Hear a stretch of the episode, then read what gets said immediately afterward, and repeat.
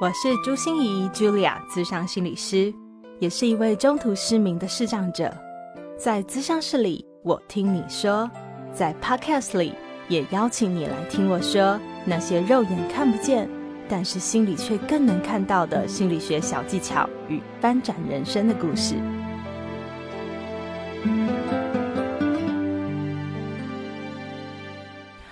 Hello，亲爱的朋友，你好吗？我是朱心怡，Julia，智商心理师，欢迎收听朱心怡说心里话。这一集的谈心时刻啊，我们要聊聊的主题是人际冲突。在我的物谈室里面，冲突是常常上演的剧嘛，不是我和个人之间的冲突啦，哈，而是会看到许多的呃亲子冲突啊，伴侣之间的冲突啊，就活生生、血淋淋的在我的眼前上演哦。也有许多人会把他们遇到的职场冲突啊、人际冲突都带进我们的物谈室来谈哦。所以我常常听到很多很多的冲突。那这一集我们就邀请到说说心里话的 Podcast 主持人安。他曾经是一位行销人，而且目前也正在攻读心理学的研究所硕士学位哦。安会带着我们一起来看看，在冲突里面你到底扮演什么样的角色，也就是我们自己到底是如何看待冲突的，又会因为这样的看待，有着什么样不同对冲突的应对方式呢？安还会跟我们揭秘，呃，他觉得解开人际冲突最核心的精髓到底是什么哟？让我们掌声欢迎安。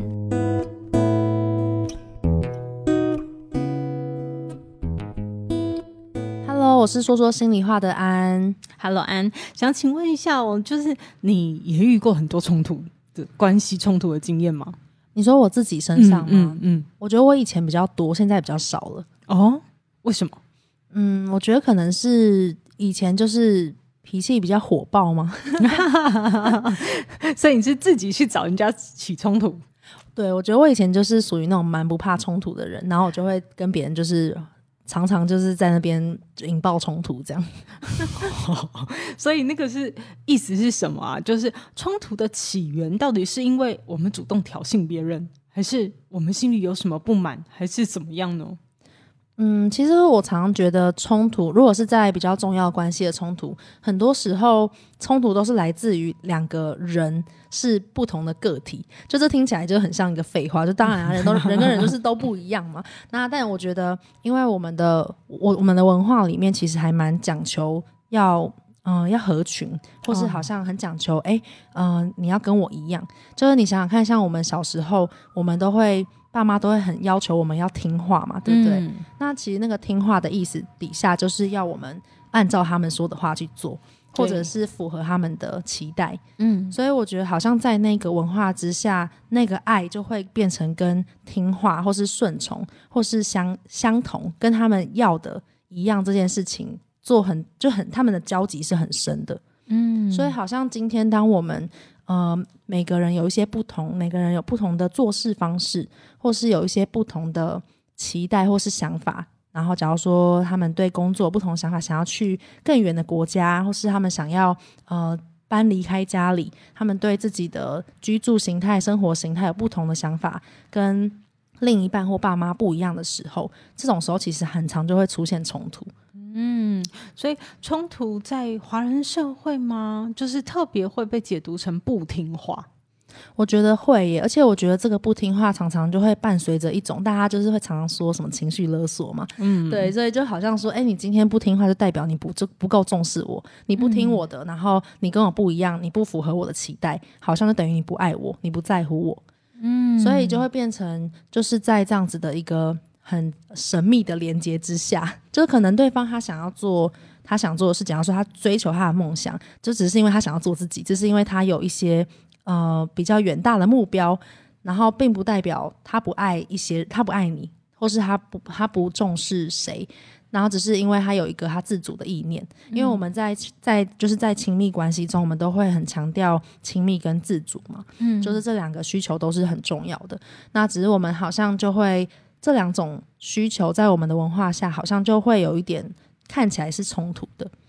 对，就是我刚才在想到是，有好多等号就被连起来嘛。就是当你跟我发生冲突，你刚我跟你有不同，那代表你不尊重我，你不爱我，你不理解我，你不支持我，什么，我们就会等于等于等于等于很下去。所以那个冲突就是很不好的，很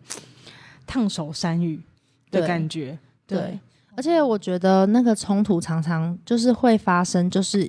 因因为双方可能都被触碰到了一些呃一些比较脆弱的情绪或是一些需求，就是像刚刚提到你刚刚说，哎，我不爱啊，不在乎，不重视啊，等等，就是一些很重要的我们追求的亲密需求，就这些被触碰到的时候啊，那那个人就很容易会开始出现一些很本能的。回应的方式，假如说像是攻击或是逃避等等的，对，就是我们会有很多的呃反应，而不是回应了，就是一个反射动作。像我像我就看到连续剧啊，不是都会这样演嘛？就是呃，这先生。呃，晚回家还不打个电话回家，就是，然后太太就说：“你那么晚回家也不跟我打个电话回家，你知道我这是把所有的饭都已经做好了。”然后先生就说：“我辛辛苦苦还不是为了这家务事，就少打一通电话而已嘛，又怎么样了？大不了。”然后太太就会说：“你看隔壁的老王他怎样的？” 然后两个人就开始不停的吵下去了。然后你就会发现，哎，他们吵到后面到底是在吵什么？嗯，对。那好像最后就是在变个输赢之类的。对，可是那就很明显是双方的很多东西被勾住，比如说先生他觉得他不被理解、不被尊重的东西就被勾起来了。对，然后太太觉得他自己没有被尊重，或者他没有被支持到，没有被肯定，对方不重视他的这个部分也被勾起来了。没错，嗯，所以刚才安所说那个脆弱的部分就被勾起来了，所以两个人就更容易冲突了。嗯，而且我觉得有时候冲突到后来，就是很像是一场自尊之战，就是大家都会觉得说，你现在就是在说我不好，是不是？我就是要证明给你看，不是我，不是我错，不是我的问题，就是大家都是拼死拼活的想要告诉对方我是好的，然后可能在这个过程中，嗯，因为两个人已经站在对立的面向了，所以要告诉对方我是好，就等于要证明你是错的，所以就是大家都拼死拼活要证明证明我是好的。然后你是错的，那就是一个彼此在，就是一个没有没完没了的战役啊！没错啊，我在教那个同理心说话术的时候，同理心其实是一种处理冲突很好的说话的方式。以后如果大家有兴趣的话，可以来跟大家分享哦。可是我每次要教大家这件事的时候，最难处理的就是情绪。当人的情绪一旦起来的时候，那时候真的是你赢我输，然后你对我错，就一定要拔河哎。就是我知道我说这句话你会更生气，我知道我说这句话没用，或者是我明明知道我就道歉这件事我理亏，可是我就死都不要。嗯，真的，对，就我觉得不要让你好看，你也有好过吗？这样，对啊，就是这真的会变成一个我我觉得出现在物谈室的一些个案们，应该呃，我之我听学长姐们说啊，就是真的会听到很多吵架，真的都吵得比。连续剧还要还要更严重的，所以大家发生很多的冲突。我们知道那个冲突里面就有很多的 bug，比如说啊，因为我们本来对冲突的理解可能就是他真的不听话，然后他会勾动我们很多脆弱的情绪，而且当我们的情绪被勾起来的时候，好像就更难去处理那个冲突，所以会上演安刚才说说的那个比八点档还八点档的状况哦。那我们要怎么去知道我们自己到底是怎么去看待冲突的？我觉得，我觉得看待这看待冲突这件事情很有趣。就是我想要先问呃心仪一个问题，然后听众朋友也可以听听看，要思考看看。就是假如说我们把冲突比喻成一个外在的事物物体的话，可以是活的，或是死的，或是物品。然后你觉得你会想象冲突是什么？甜筒冰淇淋哦，真的？为什么？一个是我觉得冲突会带给我一种冰冷的感觉，我不会，我不太会跟人家吵架，多半是冷战。嗯嗯，就是我觉得我还没整理好之前，我好像都不太会回应他们。嗯，然后我觉得要解决冲突，好像就是要把它融化。哦，可是那种冰淇淋很好吃诶。是，然后我其实很多的经验是处理完冰淇淋之后，就是那个冲突会让我们的关系变更好。哦，OK，所以难怪你的冲突其实是一个呃，它不是一个特别让人恐惧或是害怕的东西。嗯，所以所以你觉得冲突也不会让你觉得特别恐惧或害怕？不喜欢啦。我现在就像我不喜欢吃冰一样，就是我还是不喜欢吃。可是呃，如果一定要吃，我也不觉得特别恐怖。嗯，OK OK，就是比较中性的。对，嗯，如果是我的话，我可能就会觉得比较像是我自己会觉得有点像什么电锅之类的，我就会觉得它可能会慢慢升温，然后一开始都会可能还好，然后慢慢升温到不行的时候，那个电锅就是水滚的时候，电锅就开始噗噗噗噗噗，就是会有一种这样要爆要要爆要爆的感觉。嗯嗯，对我觉得可能，我觉得你会用什么样的方式形容，真的就会跟你的价值观很有关系。因为像我自己就会。比较倾向说，嗯，我也没有很喜欢主动挑起冲突，然后，但是我自己的平常习惯就是不舒服的话，如果可以的话，就会先忍耐，然后也是忍到不行的时候，就就会爆掉，爆掉的话，那就会那就会爆炸，就是大家就大家都知道会怎么样，玉石俱焚呐，对对，就会就会很可怕。可是其实我自己也是，嗯，不会特别觉得说很害怕冲突，或是会觉得很讨厌死都不能发生，对，所以就只是说。不喜欢自己太情绪化，所以可能在生气的时候也会倾向先忍耐。对，然后我觉得，呃，在怎么去形容冲突，其实也真的很会。就是大家也就可以知道你怎么去，你你对冲突的观感是正向还是负向？就是假如说像如果你真的非常害怕冲突，它是一个假如说大魔王，或者是它是一个你觉得很恐怖的千古冰山之类的，就那那可能你就会有对应的回应方式嘛。如果它是千古冰山，你可能假如说要是我话，我觉得可能避之唯恐不及啊，或者是我就尽可能的就是不要靠近。对，那或者是我可能就是呃看到。怪兽，我觉得我就要战斗，所以我就是要全副武装。所以其实你怎么看待冲突，也会很很影响你在关系中怎么回应。那但像是心仪或是我，如果我们都是比较中性的看待冲突，就是嗯，我们不会很欢迎他，但是也不会觉得他就是非得要，就是真的就是不很很糟的。他可能可以是一种沟通方沟通方式的话，那也许我们就不会一开始就才有才有一个要跑或是要战斗的立场。嗯，所以我们的呃朋友们也可以透过去想一想，冲突对你来说到底代表什么？如果你用一个物品或一个意象来形容它的时候，你会怎么形容它？然后为什么你会这么形容它？就来想一想，哎，自己到底是怎么看冲突的？刚才安特别讲到说，战斗或逃跑，好，战斗或逃跑，所以这两个是我们常见处理冲突的方式吗？嗯，其实好像是有，这有点像是，其实蛮多书籍啊，在讲在讲冲突的时候，他都会回到就是人类原始本能的反应，遇到危险的时候的反应。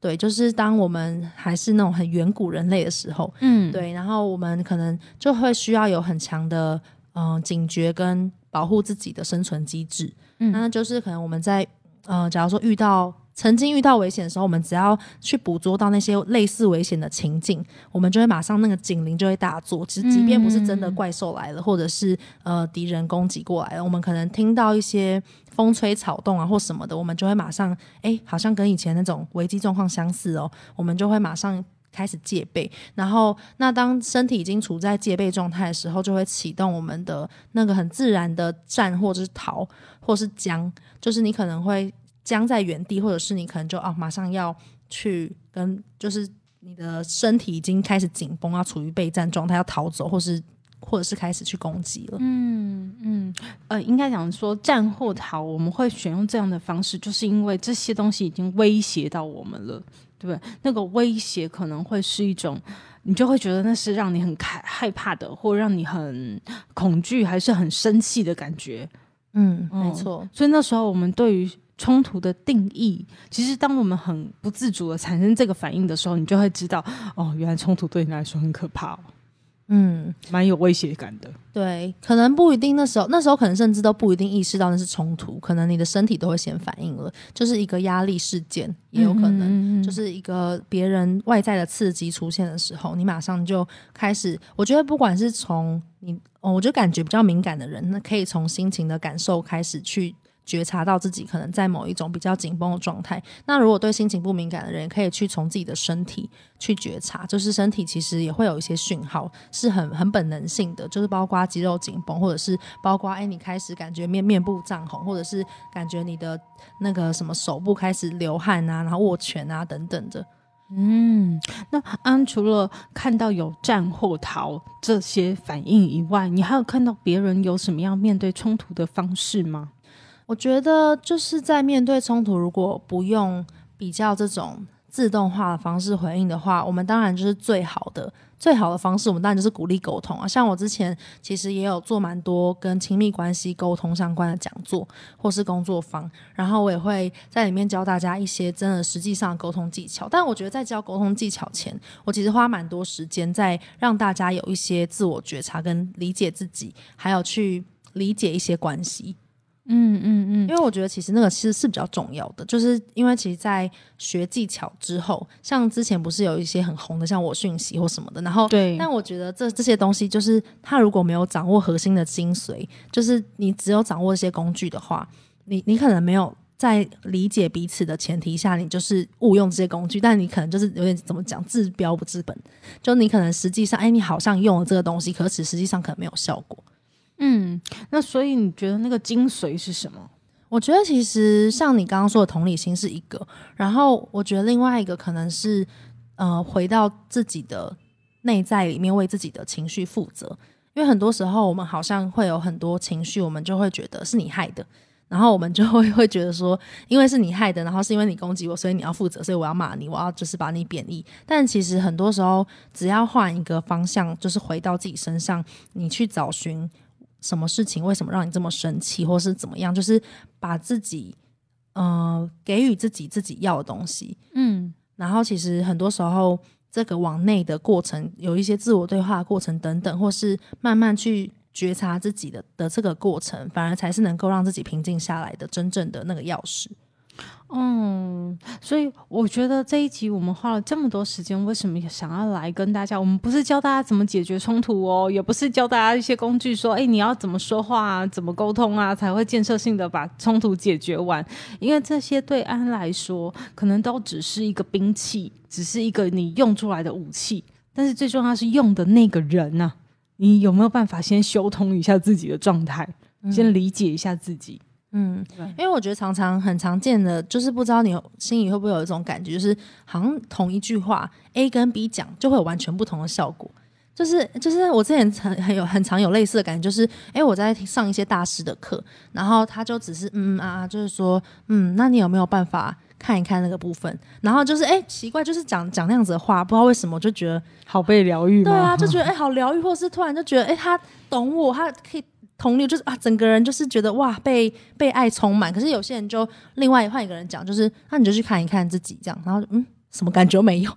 同一句话，然后不同人讲就会有完完全不同的效果。当然跟语气有关，跟态度有关，还有跟他整个内心他的那个状态、他的内涵，就是是很有关系的。嗯嗯，所以感觉上我们在处理冲突的时候，我们不要只是想着哦，冲突来了，我们要解决、解决、处理、处理、沟通、沟通。我们要先冷静下来，去想想自己到底是哪里被勾住了，是不是？到底那些情绪是什么？到底我们是用什么样的反应想要去回应这些冲突？嗯，我觉得这这真的是，就冲突真的都是很好的帮助我们去认识自己的机会。对啊，就是像，呃，我不知道为什么，就感觉我们这个社会很常是结果导向吧。就大家可能就会觉得，哎，哦，我上那堂课，我就希望上完之后，我可以有一个完美的家庭，我可以有一个完美的人际关系，我可以知道很多很多的方法，然后很有效的解决、解决、解决。就是大家会有很强烈的那种，我一定要去